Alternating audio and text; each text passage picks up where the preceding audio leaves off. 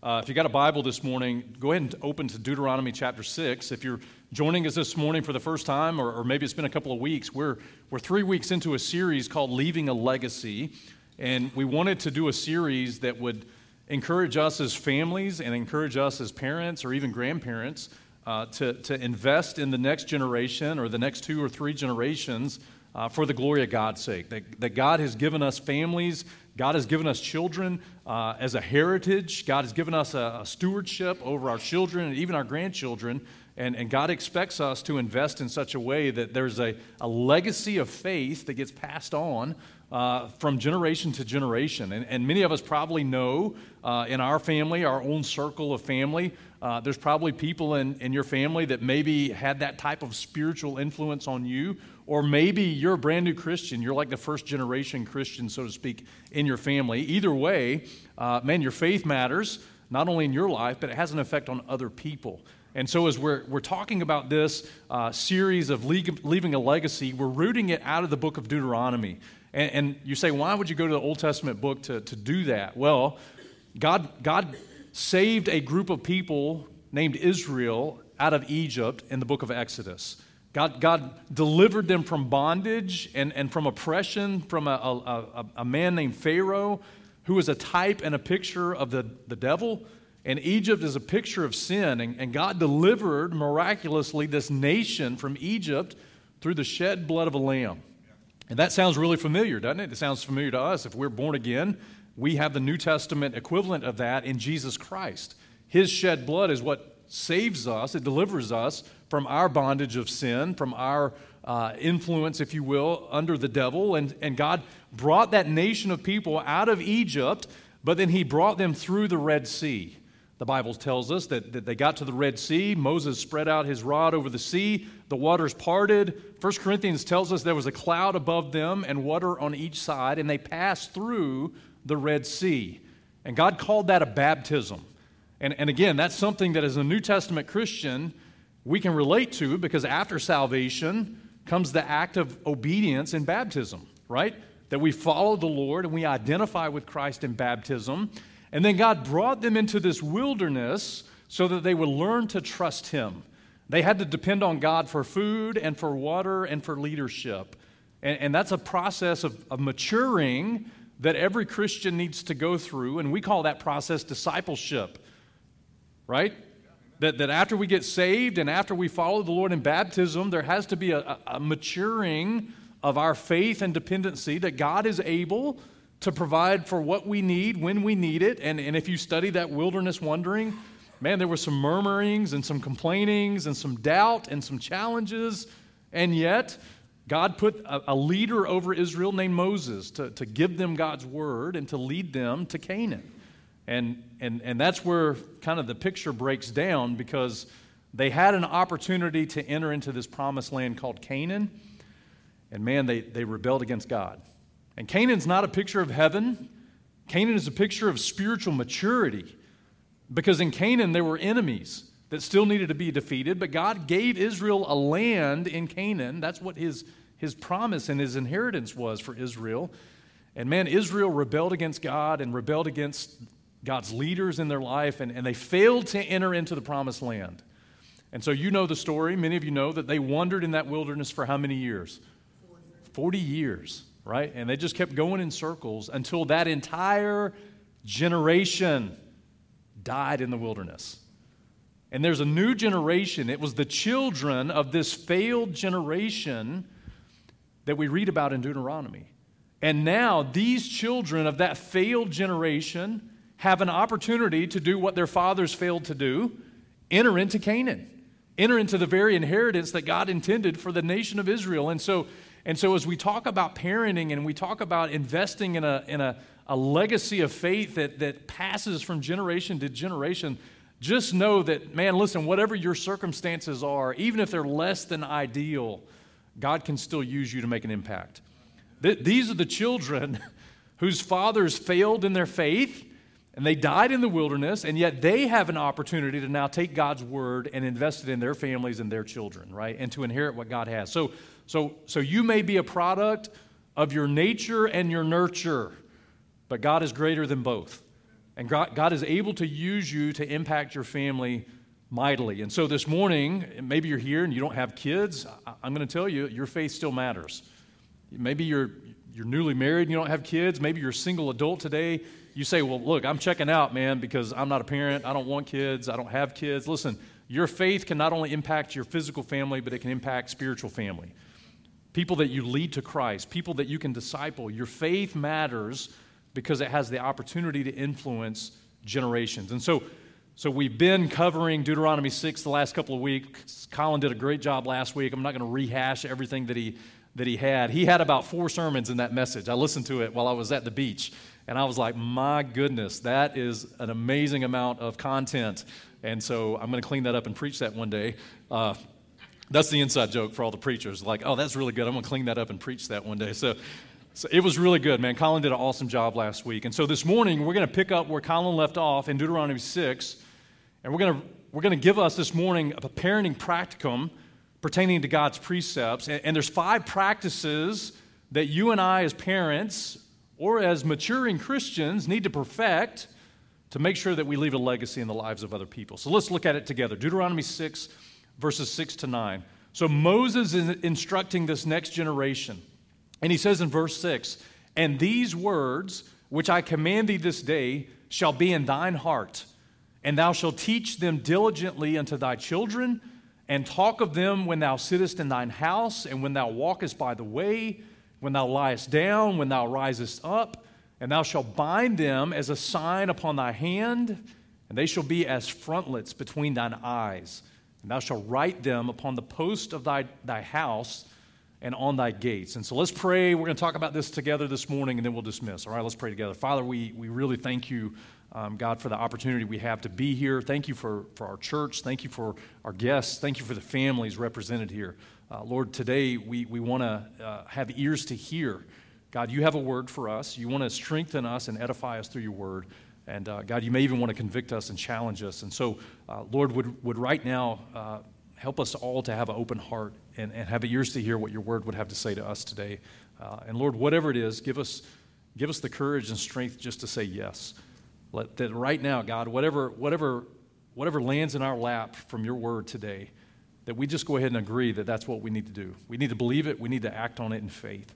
And uh, Lord, I pray for our families and our children, and I pray that you, you help us to be biblical stewards of what you've given us. And we, we ask all these things in Christ's name. Amen.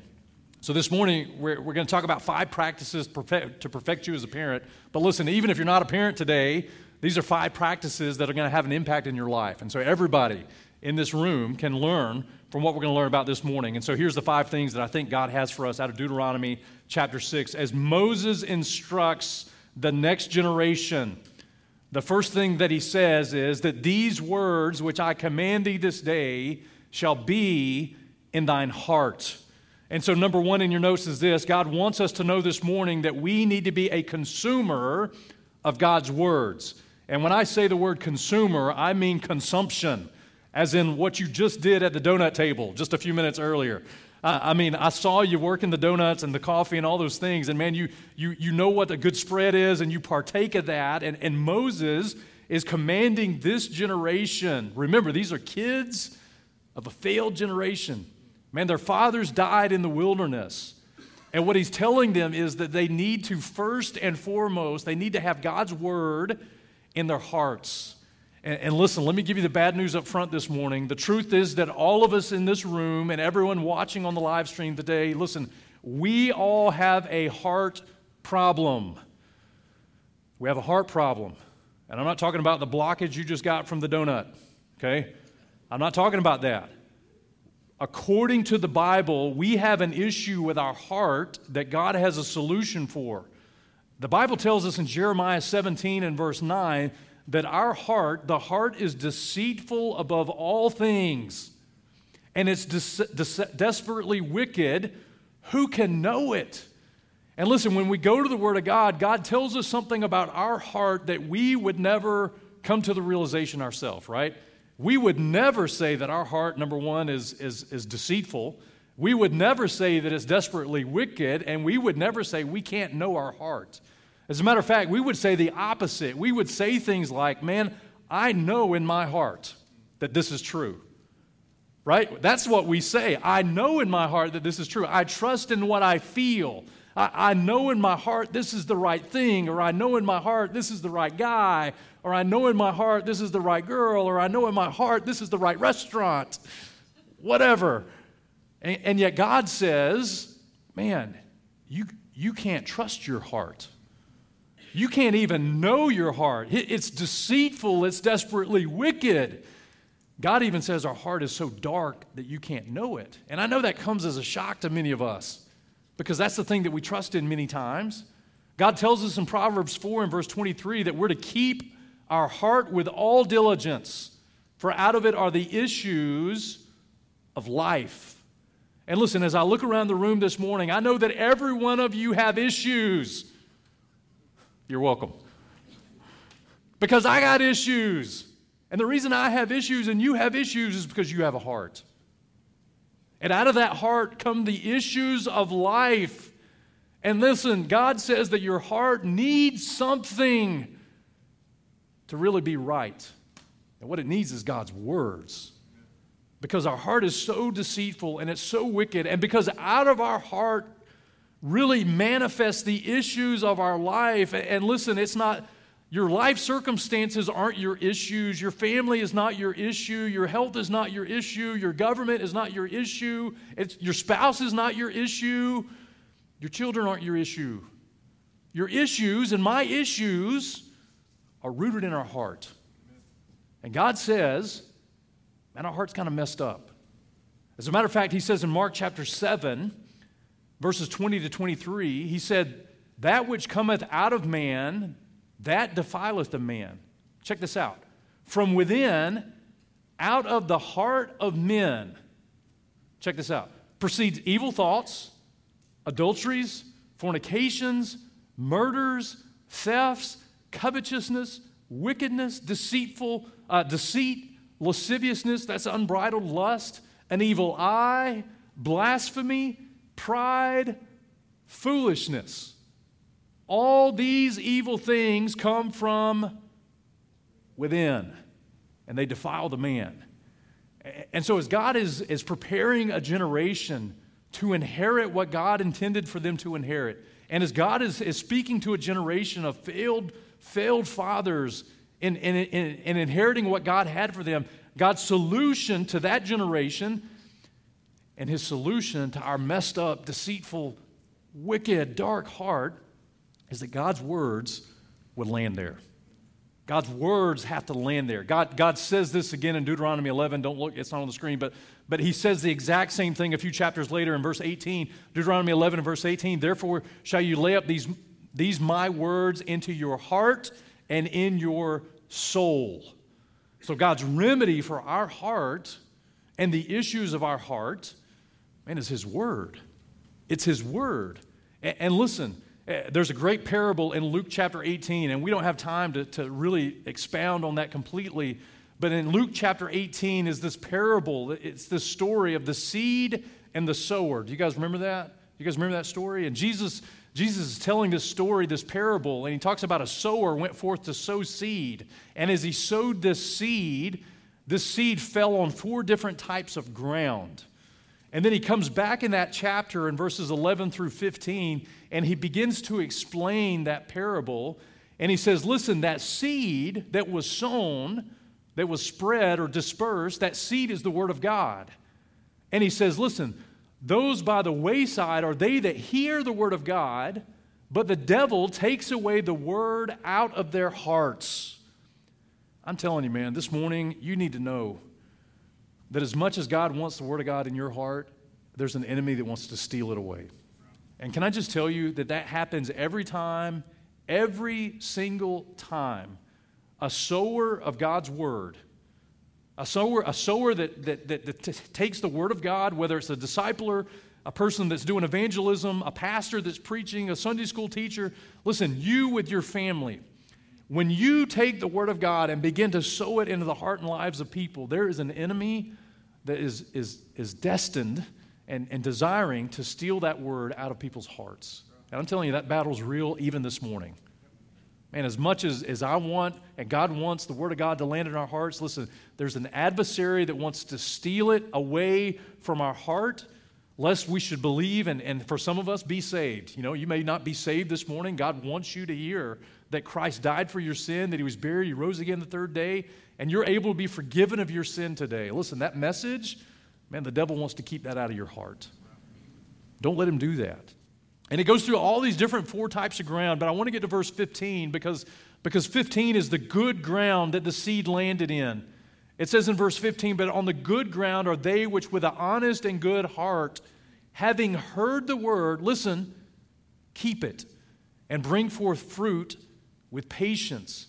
And so, listen, the key to getting God's word in our heart, in my heart, and in your heart is number one, hearing it. We have to hear it. But number two, we have to keep it. If God gives you something today, if God reveals something through His Word today to you, you need to keep it. And you need to, you need to bind that thing in your heart, man. Keep it in your heart because, listen, you have a, a purpose and a plan and an inheritance to fulfill with God. God has a plan for your life, He has a purpose for your life, and the key to that is not, is not your own natural heart. It's, it's not that deceitfully wicked and desperate heart that you think you can trust in. You got to trust in God's word. You got to trust in His word no matter what. And let me encourage you listen, God's words are available to get into our heart. And listen, they're ready, readily available and accessible today. Okay, and, and, and I don't mean just on the screen. Like, okay, they're, they're available for all of us. Matter of fact, later in Deuteronomy, this passage is so powerful Again, Moses is instructing this generation. And in Deuteronomy 30, he goes through all these commandments and he says, Listen, these words need to be in your heart. And he says in verse 11, Deuteronomy uh, 30 and verse 11, he says, For this commandment which I command thee this day, listen, it's not hidden from thee, neither is it far off. You know, sometimes when we come to church, man, we, we fail to realize how readily available God's word is to us. And, and I know you carry a Bible, man, and I know you got it on your phone, but can I just tell you, Listen, it, it's so available that we miss it. It's so available that we miss it. And, and so Moses is telling this generation listen, it's not hidden from you, it's not far off from you. Verse 12 says, It's not in heaven that thou shouldest say, Who shall go up for us to heaven and bring it down to us that we may hear it and do it? You don't, you don't have to go searching in heaven to find God's words. And he, he, he goes on to say in verse 13, Neither is it beyond the sea that thou shouldest say, Who shall go over the sea for us and bring it to us that we may hear it and do it? And Moses is just saying, Listen, it's not somewhere that you can't reach in heaven, and it's not in some faraway land that somehow, some way you can't access and get to. Verse 14 says, But the word is very nigh unto thee, in thy mouth and in thy heart that thou mayest do it. And listen, here's what I know about me, and here's what I know about you. Sometimes we say things like, Man, I just wish God would speak to me. I wish God would just show me what I'm supposed to do. I wish God would just make it clear. I wish God would give me wisdom and, and counsel regard, regarding my situation. I wish God would speak to me regarding my children or, or my job or my feelings or my marriage or my finances or my emotions or my hormones or whatever else you can put in the blank. And listen, sometimes we think that God is so far away, He's in heaven above, or He's in some other far land, and we just can't hear from Him. And I'm just telling you guys, listen, God's Word is so near to us. As a matter of fact, it's available. Man, we have access to it. It is very nigh, I would say less than 24 inches when you open the Bible. I don't, I don't know how much more near it can get. The issue is the accessibility is there, the availability is there. It's just got to get in your heart.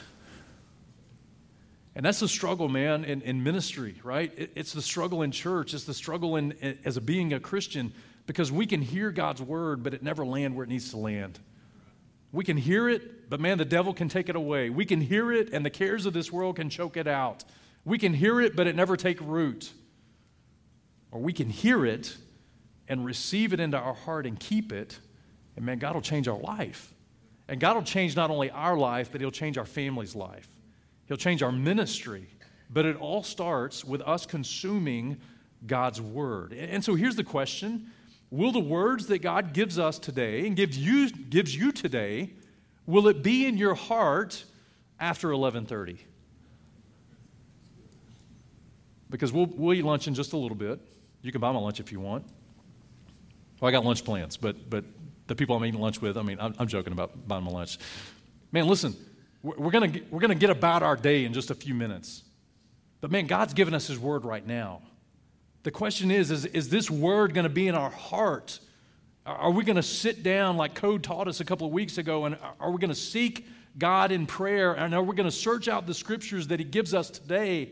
And are we going to study out what doesn't make sense? And are we going to scribble down notes in our Bible and seek the Lord that, that, man, God, you gave me something today. Now, what do I do with this?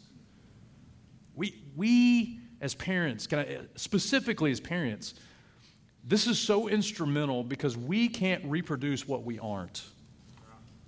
Okay, so, so if we have a love and a longing for God's word, we're going to be able to invest our word, the word of God into our children, right? Into our grandchildren. But if we don't have a love and a longing for God's word, if we aren't consumers of God's word, if we don't have a desire personally to be a worshiper of God, man, we're not going to be able to reproduce worshipers of God.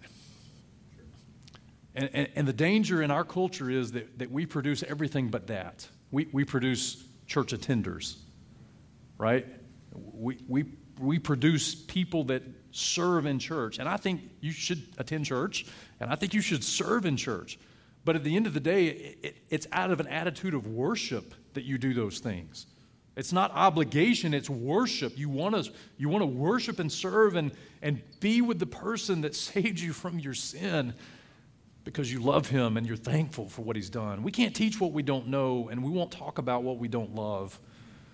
And so, listen, man, the, key to all of this and the key to parenting is really letting God's word get into our heart. That's what it is. Okay, so, so now let's, let's move to the next thing, and, and because we hardly have any time left on that first point. So, number one, we need to be a consumer of God's word. Number two, we need to be a communicator of God's word. Okay, so look at verse 7. So, God says, okay, get that word in your heart first. And then in verse 7, it says, Thou shalt teach them diligently unto thy children. And the them, I just want you to pay attention, free English lesson this morning, but the word them in verse 7 points back to the words in verse 6. So God says, once those words are in your heart, then you should teach them diligently unto your children. And so get this key in your notes God wants you to teach what's in your heart.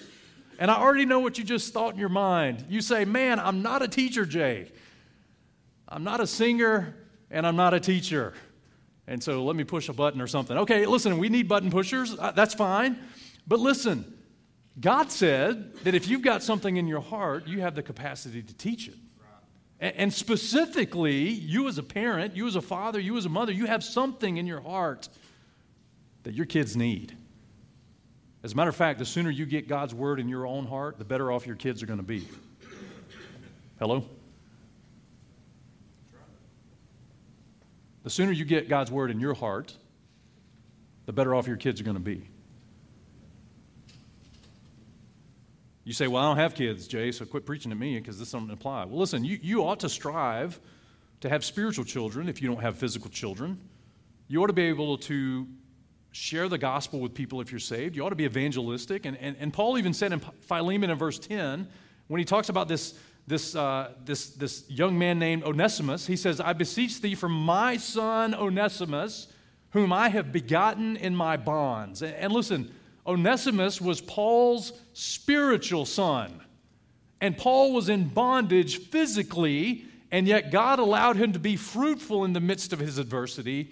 And he won a young man to Christ, and Paul said, That is my spiritual son. And because he's my son, he needs God's words, right? So listen, we, we need to be willing to teach what's in our heart. If we don't have it in our heart, we can't teach it. So God expects us to teach it. Number two, the key in, in your notes, the second key is this God wants us to teach what, what is in our heart. He wants us to teach it diligently. And, that word diligently is an adverb. Again, free English lesson this morning. but it's an adverb. It, tells us how we are to teach God's word. And listen, if that verse wasn't in the Bible, you could teach it however you wanted. You could teach it as inconsistently as you wanted, as infrequent as you wanted. You could, whatever you set the standard for for your home would be appropriate. But God didn't give you that freedom. God actually said, listen, when you teach your kids, you need to teach them diligently. That's how we're to teach our children. And so there's a, there's a man in Acts chapter 18 named Apollos, and, and Apollos gets a bad rap from a lot of Bible scholars because he was teaching. Uh, he was teaching what he had, but he didn't have all the news. He didn't have all the information. So let's look at it real quick. Acts chapter 18. The Bible says this man, he was a, he was a Jew named Apollos. He was born in Alexandria. He was an eloquent man. He was mighty in the scriptures. He came to Ephesus. And this man was instructed in the way of the Lord, being fervent in the Spirit, and he spake and taught diligently the things of the Lord. Listen, knowing only the baptism of John. So, eh, if you're new to maybe the book of Acts, the baptism of John kind of kind of ended early in the book of Acts for Israel. And he's still teaching it toward the end of the book of Acts. But what he is doing is he's teaching diligently what he knows. So you can give him a bad rap all you want, but here's what I do know about him. He, he was diligent in what he had. He was faithful in what he had. And, and listen, if you'll be faithful in what you have, God can give you more. And so in Acts 18 and verse 26, God brings this couple, Aquila and Priscilla, into his life. They heard him preaching. They took him aside and they say, Hey, bro, man, that's good, but here's, here's more, here's better. And they expounded unto him the word of God more perfectly. And this guy was humble, he was teachable, he was hungry for more of God's word. And listen, when he got it, do you know what he did with it? He taught it diligently. Acts 18 and verse 28. He mightily convinced the Jews that, and publicly, showing by the scriptures that Jesus was Christ. And so here's the point whatever you have right now, God wants you to be diligent with. And, and, and God's only going to be able to give you more when you're diligent now. You say, Man, I'm scared to teach children. I'm scared to teach my children. I don't know what to teach them. What is in your heart today? The gospel ought to be in your heart today. So we can start there. Now, if you're not saved, man, I want to encourage you. Listen, you need to respond to the invitation that Christ gives every man to come to him as Lord and Savior and to, to receive forgiveness of sin through his shed blood. Listen, that needs to be in your heart because you need to know Christ as Lord and Savior. And once that's in your heart, man, that ought to be, that ought to be the first thing that we teach anybody. Uh, don't we struggle in evangelism? Can we get real for a second right here? Uh, isn't it interesting that the very thing that we believe on for eternal salvation in the person of Jesus Christ, the gospel message, is the very thing that many of us struggle to communicate effectively or communicate at all, ever. And I, am not going to ask you to raise your hand this morning, but, but a good question to ask is how many times have you ever shared the gospel with another human being? I'll even go a, a step further and, and say, man, how many of you have, have shared the gospel with any creature? I mean, preach the gospel to your stinking cat. You know what I'm saying? I mean, those things aren't going to heaven anyway, so you might as well preach the gospel to it. I mean, I'm sorry. I know I got cat people in the room, and I just lost you right now, and, and I'm sorry. Oh, the cats. Okay, what? Whatever. Man, use that, use that animal as a recipient of you preaching the gospel and get comfortable doing it because it ought to be in your heart. And man, we have to do things like evangelism workshops and we have to teach through discipleship evangelism and we have to, we have to put a huge program and process to get the saints of God to just share the gospel of Jesus Christ. Come on. It's in our heart. So let's just go teach it diligently, right? Let's just teach it diligently because that's what God's commanded us to do. So, so, so as it relates, let's get back to parenting because I'm meddling now. But, but here's the point God wants us to teach diligently what's in our heart, specifically to our children. That goes in your blank or your children. God has put this unique role in the family called the parent. To take God's word and to teach it to children. And so, and so the second blank in your notes is this God's primary instrument to get God's word to children is a parent. It's a parent. it is apparent that it's a parent. And that just came to me, and I just couldn't keep it in. So there you go. So, so look at Deuteronomy 6, because here's the sequence that we see Moses gave those commands to who? The parents. And Moses tasked those parents to give it to who?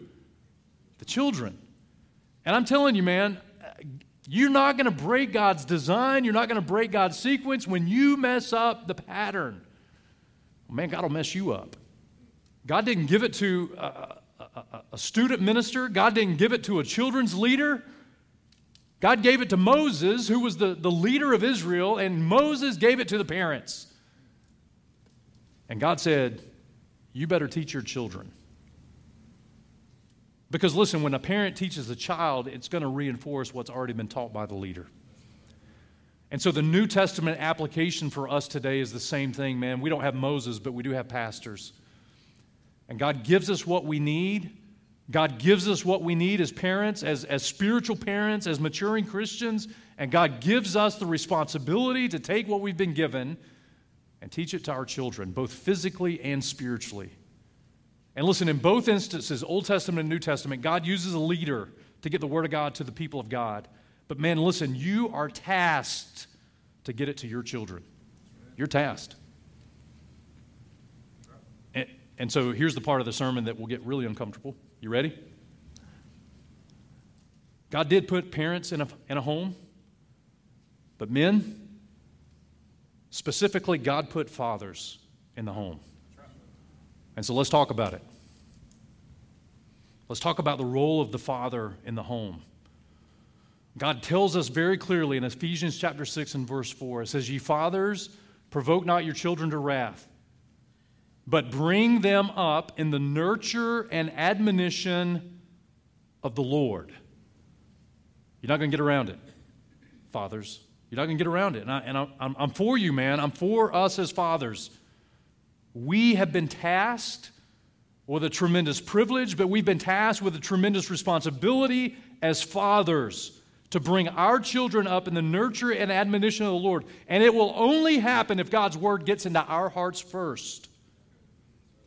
So we need to be about learning God's word, consuming God's word, being serious about discipleship, being serious about receiving what God has for us every Sunday. It's got to get into our heart so we can be a true worshiper of God.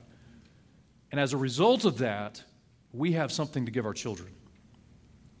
Man, in our culture of jacked up Christianity, we've relegated that to the wives and to the mothers. And that's not God's design. And you can argue it all, all day you want, but you're not going to be able to take this Bible and prove it. God's given the man of the home, the father of the home, the father of the children. God's tasked him with the responsibility to bring children up in the nurture and admonition of the Lord. First, First Thessalonians chapter 2 and verse 11 says this. Paul writes and he says, You know how we exhorted and comforted and charged every one of you. Listen, as a father doth his children. Fathers are to exhort their children, they're to comfort their children, and they're to charge their children with the Word of God. How are we doing, dads?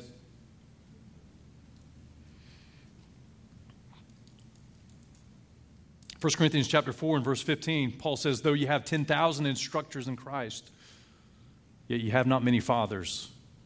For in Christ Jesus I've begotten you through the gospel. And I know it's not Father's Day, and I know I'm not really trying to beat up us as fathers. I'm, I'm trying to encourage us and help us understand that when a father invests the Word of God into his children, he prepares them and leads them in such a way that eventually his children will be ready to be pastored and led by other God ordained leadership in their life.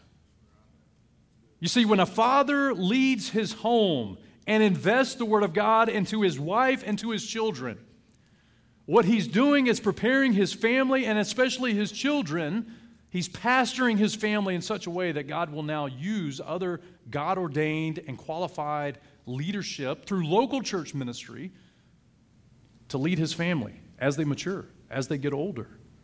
And can I just tell you, listen, here's the reality. We know it's the reality, but we can't, we can't ignore it.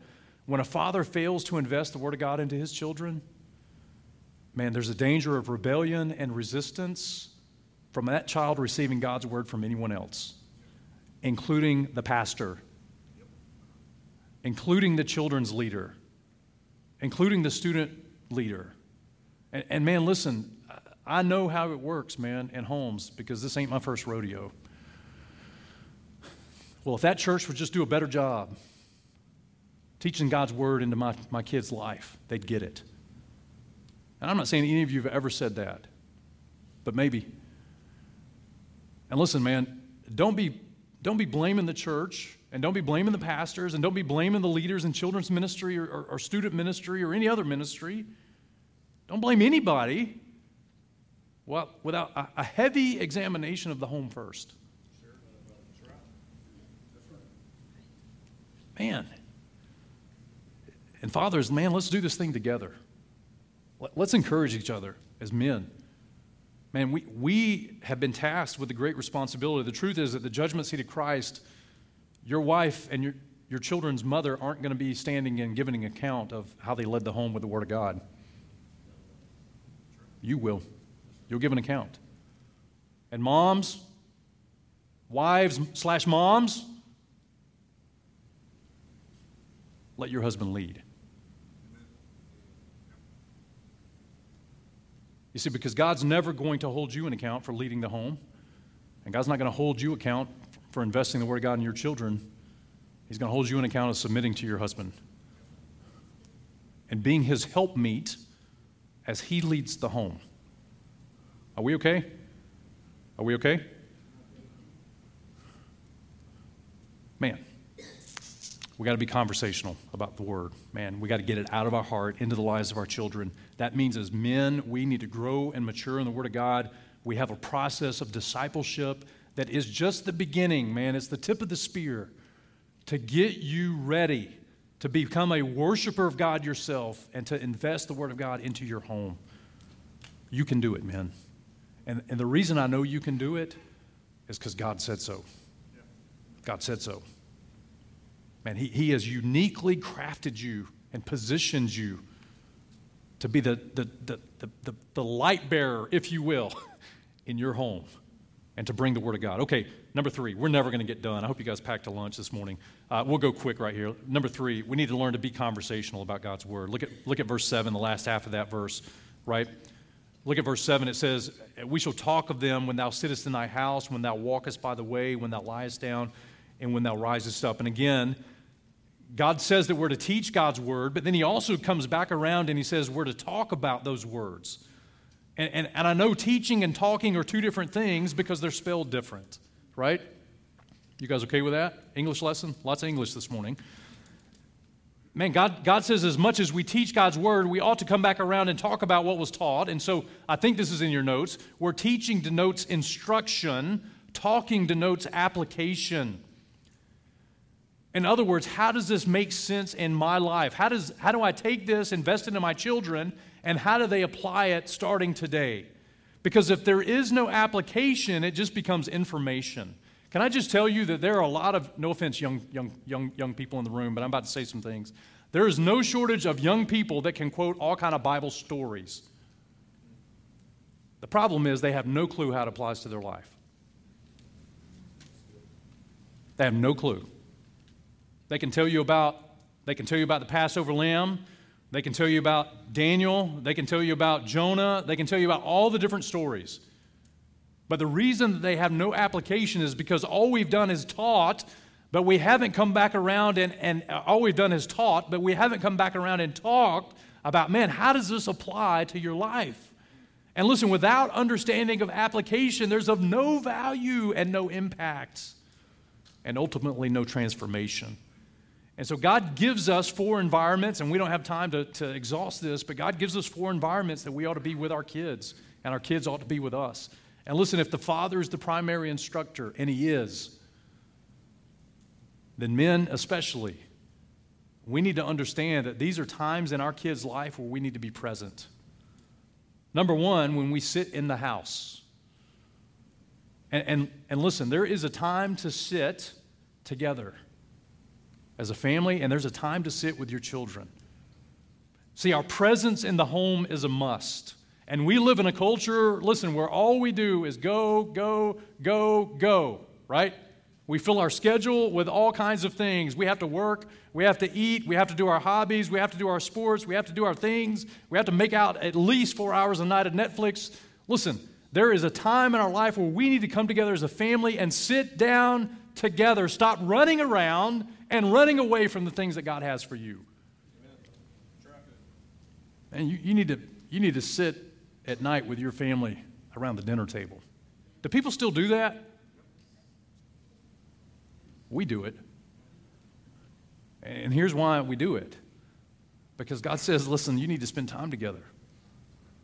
We're not going to be eating in different parts of the room or different parts of the house, kids eating in their bedroom, parents eating on the couch. Nobody actually sits down together. Are you kidding me?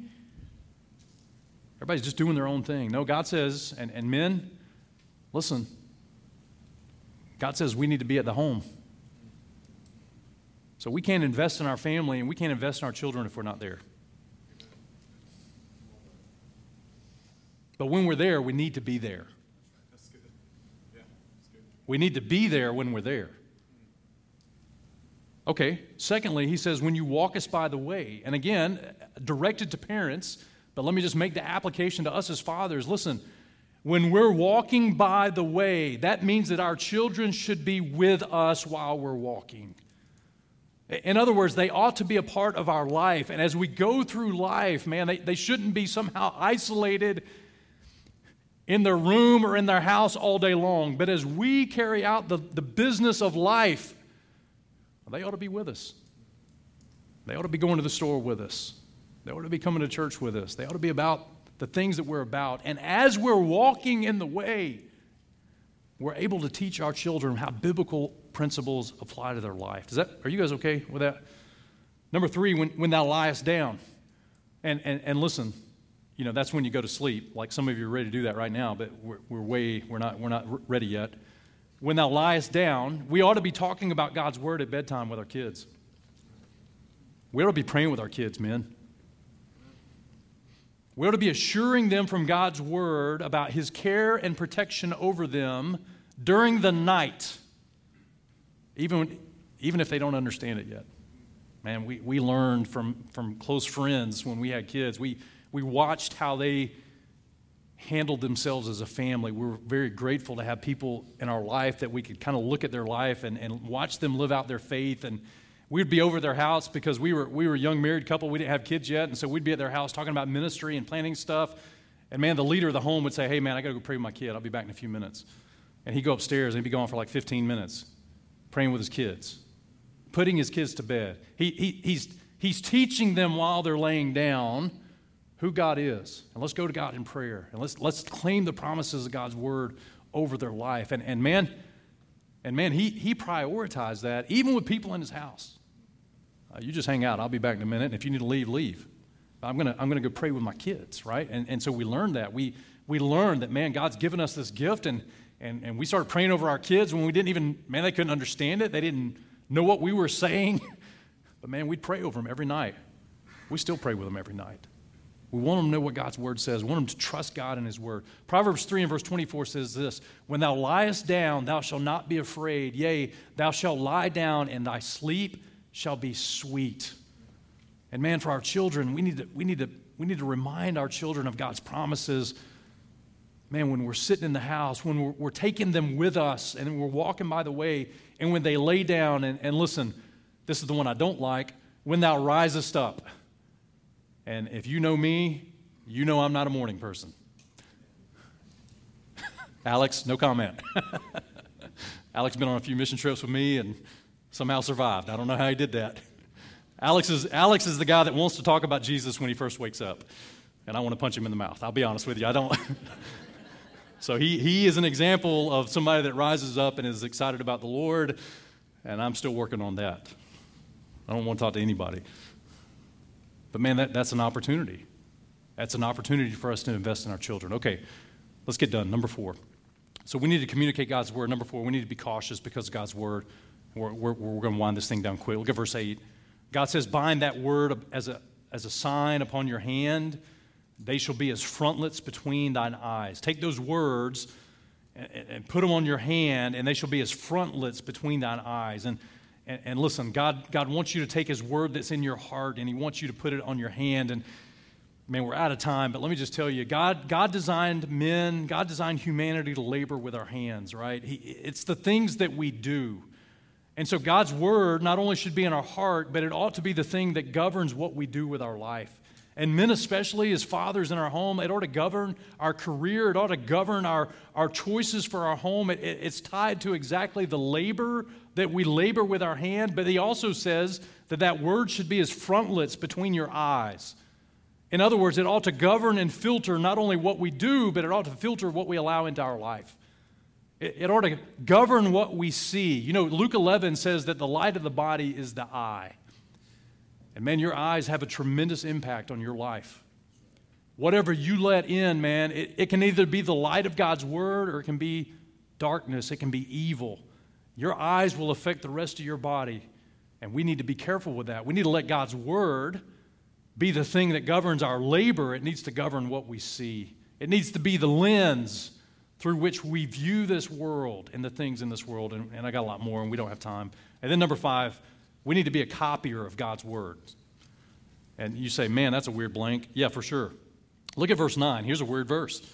It says this Thou shalt write them upon the post of thy house and on thy gates. Wow.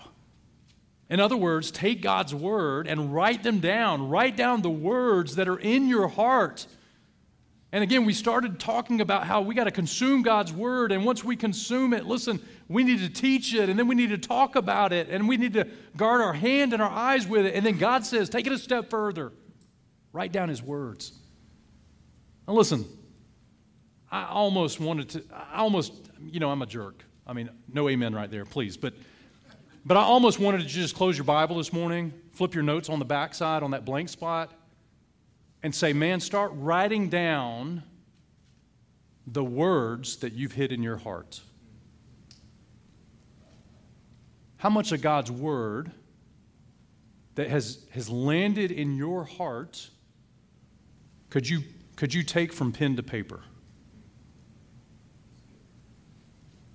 Well, man, John 3.16, brother. okay. And we probably wouldn't even get that one all the way right. Some of us, right? We, you know, it's a tricky verse. Man, I, want you to understand it's not a foreign concept for, for God's people to write out God's word.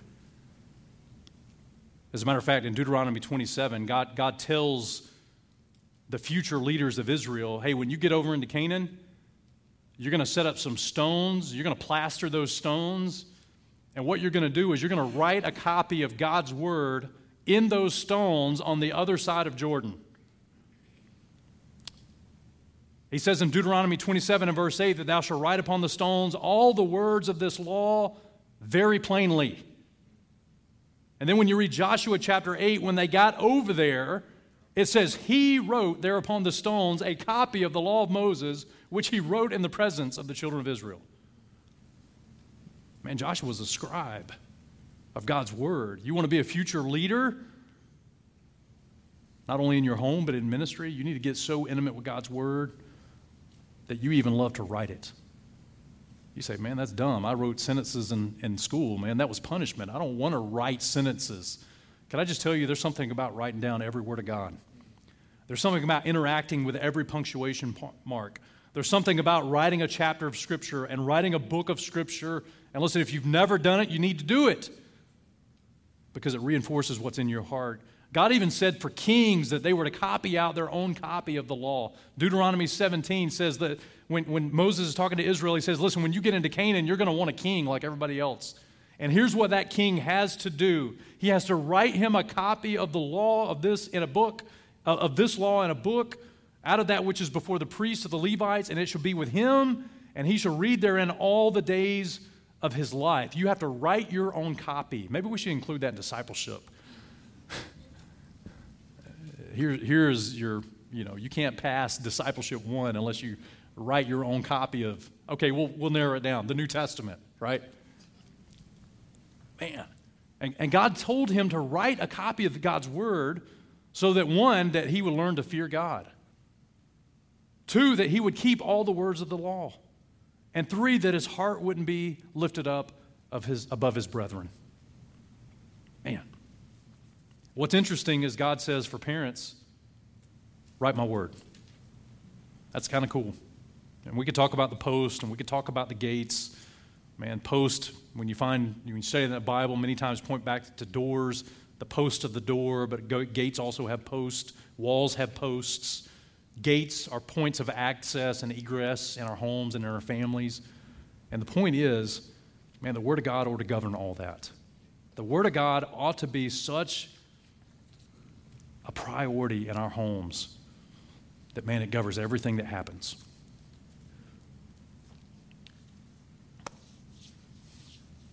So, as parents, God's tasked us with a, an amazing opportunity. God's tasked us with an amazing privilege. Man, we're to take God's word, and, and number one, it's got to be in our heart. But once it's in our heart, we can take it to the people that are most important to us. That's our children, our grandchildren. Let me encourage you listen, if you're a grand, grandparent today, you got some stuff in your heart that your grandkids need. You need to take that word that's in your heart, man, and invest it in your grandchildren. And maybe, maybe, man, your kids it skipped a generation and maybe they didn't get it the way they needed to get it. But listen, if God's given you influence with grandchildren, invest that word into them. And be a good steward of what God has given you. And let's all, as parents and even as, as Christians, man, let's just let's just desire to be perfect. Let's desire to be mature in the Lord. Amen. God's given us a tremendous gift in His Word. Let's be good stewards of it. All right, let me pray for us and we'll get out of here. Father, thank you for the morning. Lord, as, as we close down and just consider these things, I, I pray, Father, your word has, has had free course this morning. God, some of us maybe, number one, we may not know Christ as our Lord and Savior. We, we may have never came to the place where we realized that we were a sinner separated from you. And God, maybe your words landed in our heart today. We need to, we need to come to Christ personally and believe on him to save us from our sin. If there's someone here today like that, God, I pray for them, Lord, that they would respond rightly to you. God, for the Christians in the room, we need to take our responsibility seriously. Thank you that you give us your word. Thank you that it's not far from us, it's nigh to us. God, help it to be in our heart today. Help us to desire to walk out of here and the things that we talked about today, God, may it be in our heart next week. And then, God, have, help us to have a heart for our children. God, for the fathers in the room, I pray that you equip us, God. Strengthen us. Help us to be strong in your word so that we can teach our wives and teach our children. God, that we can model right leadership in our home. We can model Christ's leadership in our life through our, through our testimony with our family. And God, we can prepare our children to be shepherded and led by other men of God that, that have your word and want to invest it in them. Father, we're just thankful for your goodness today. With your